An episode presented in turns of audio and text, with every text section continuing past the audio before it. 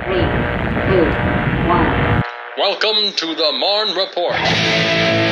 What's up, Fort Stewart and Hunter Army Airfield? Jenny here with this week's edition of the Marne Report. I'm here with Captain Chelsea Kay, and we are talking about suicide prevention today. Welcome, Captain Kay. Thank you so much for being here. Why don't you introduce yourself and tell us a little bit about yourself? Thank you, Jenny. So I'm Captain Chelsea Kay, born and raised in Sacramento, California. Came here to Fort Stewart a couple years ago. I'm an MP, just got out of company command of the 549th Military Police Company, and now working with the Director of Emergency Services. Why is suicide prevention so important to you? Talk to me about that. A variety of reasons. I'll tell you the thing that it was initiated by was losing my brother to suicide.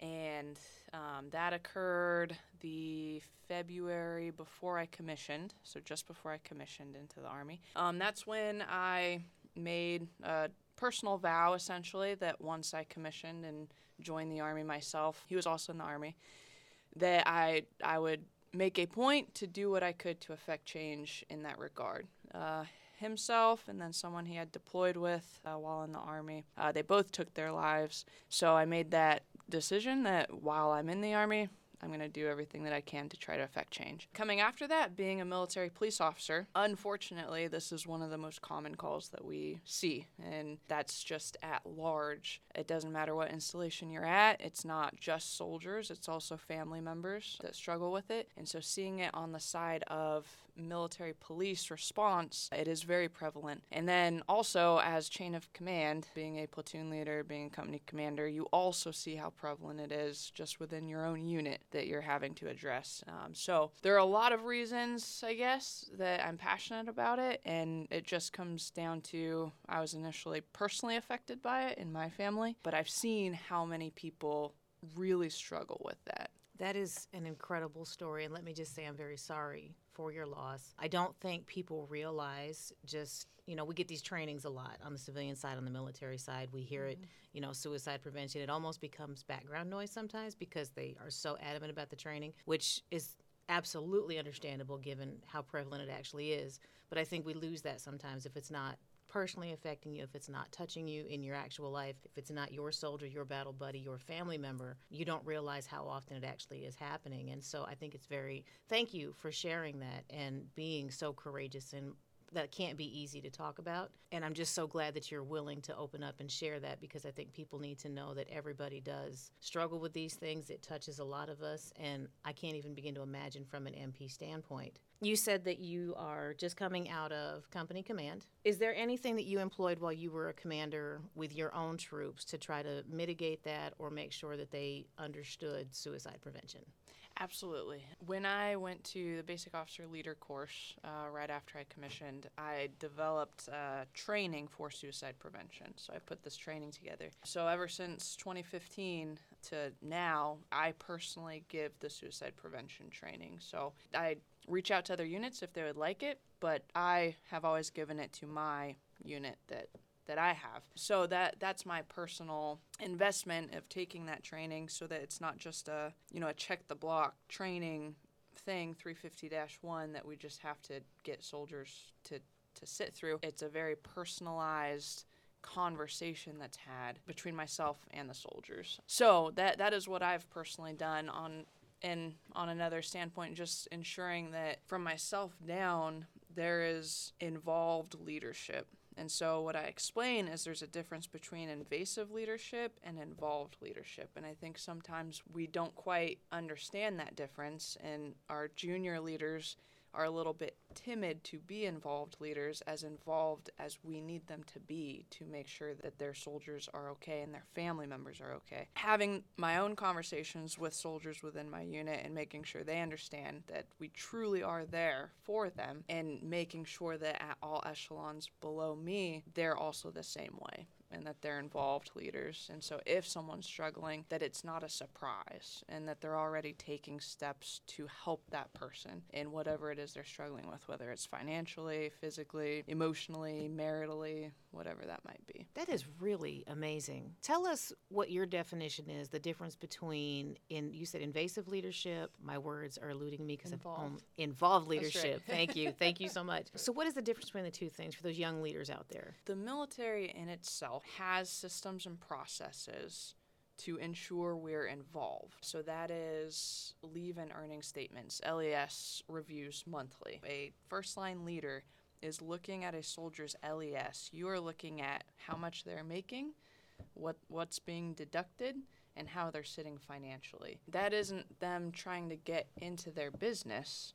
It's an army system and process to actually look to make sure that person can afford food. If they have four dependents listed on their LES and they have essentially no money left, and you potentially know that they're eating out every meal, that's probably a problem that needs to be addressed. And so that's why I say some might see that as, you know, you're impeding on my personal life, but the Army does it for a reason and it's to make sure that we're preventing, not reacting to hardships. We're preventing and putting things in place to make sure that a soldier and their family are both doing okay. Because we talk about warning signs and risk factors to those who are more susceptible to taking their life, and a lot of those stem from financial hardships, marital hardships, substance abuse, if that's drinking a lot. And and so that also I I normally discuss in my training the the medical realm where there's a lot of prescription medication that can be given to a lot of different things, whether it's you injured yourself or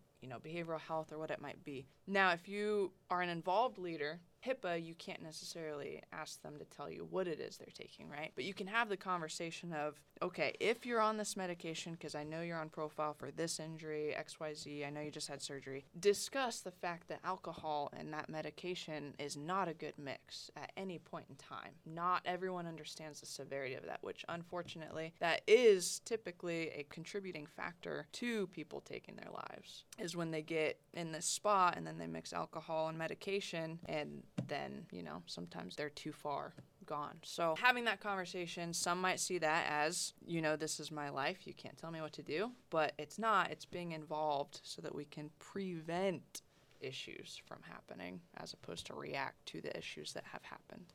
And it's funny to me because I, I'm telling my age here, but I think about 22, 3 ish years ago when I was a brand new soldier, these were standard practices. You handed over your LES to your right. squad leader, and they knew what you were doing and what was going on. And we didn't see it as invasive then because that was just the practice of it. Mm-hmm. And I can understand where maybe some people have abused that over the years, but mm-hmm. I tell people all this information is power. Your leaders can't help you if they don't know what's going on. That's right. And if you've got somebody that's maybe not handling that information, well, that's what a chain of command is for, and that's you know you address these things because I hate for a soldier to think that they have nowhere to go or no one to turn to or that the world is against them or absolutely not. We want to see them get help mm-hmm. before it becomes too far gone.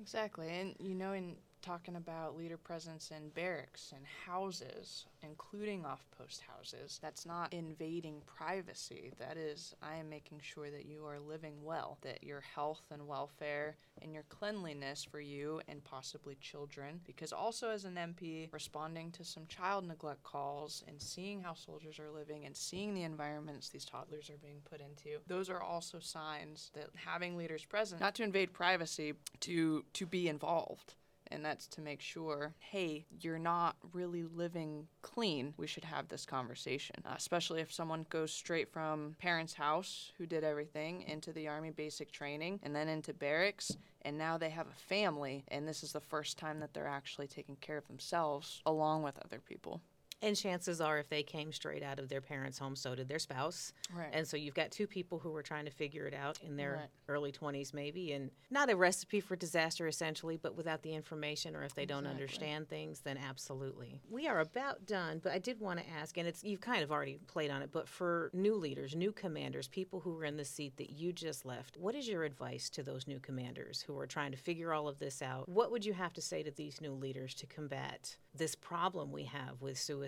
and with, you know, soldiers needing somewhere to turn to and being taken care of? So, for the more first line level, the new squad leaders and really team leaders, would be the whole piece of there's a difference between invasive leadership and involved leadership and understanding that. And it's not a nine to five job.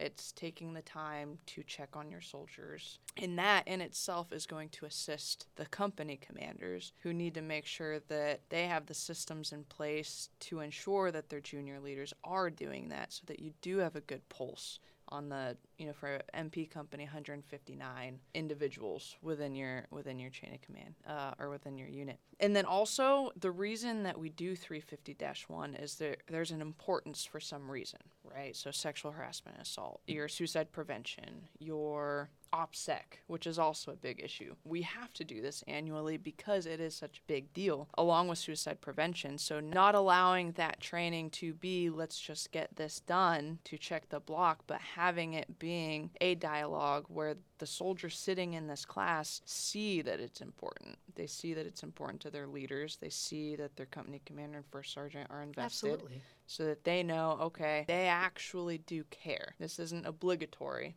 they actually do care because the genuine care that the soldiers see are going to reflect on how much they trust the system and how much they're willing to come out if they are struggling. That's amazing. And absolutely, if your command is like, hey, we're going to sit here for five minutes, watch this video, and check this block and move on, then why should I care if you don't care? So, Exactly. absolutely. Is there anything else before we wrap up that you personally just want people to know or to talk about? The only thing uh, that I think I would end on is the fact that I really try to stress in the training as well that we're all vulnerable. It doesn't mean you're weak. It doesn't matter if you're a general officer, command sergeant major, a private, or just, you know, a spouse or a child. Everybody struggles and everybody has hardships, but it's how we address them. It doesn't matter how much money you have or don't have, it's how we address them. And the beautiful thing about the military is that we have a family at all times. You always are assigned to someone, always. So you literally always have someone you can go to at all times. So understanding that it's not a sign of weakness, we all go through it.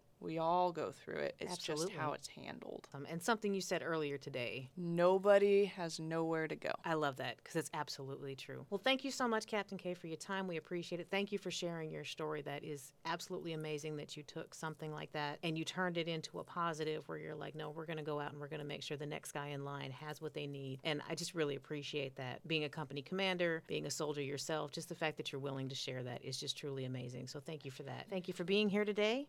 And I think we are about done. Okay, Fort Stewart and Hunter Army Airfield, this is Jenny signing off. Driving on highways 144 and 119 has become one of the most dangerous activities the dog faced soldiers, civilians, and family members do on a daily basis. Speed, aggressive, and distracted driving pose a risk to not only our lives, but the lives of others. We all have a part in creating a safer environment. Help make highways 144 and 119 a safer place to drive and set to cruise. Remember, it isn't the Daytona Speedway out there. Set to cruise and drive to arrive.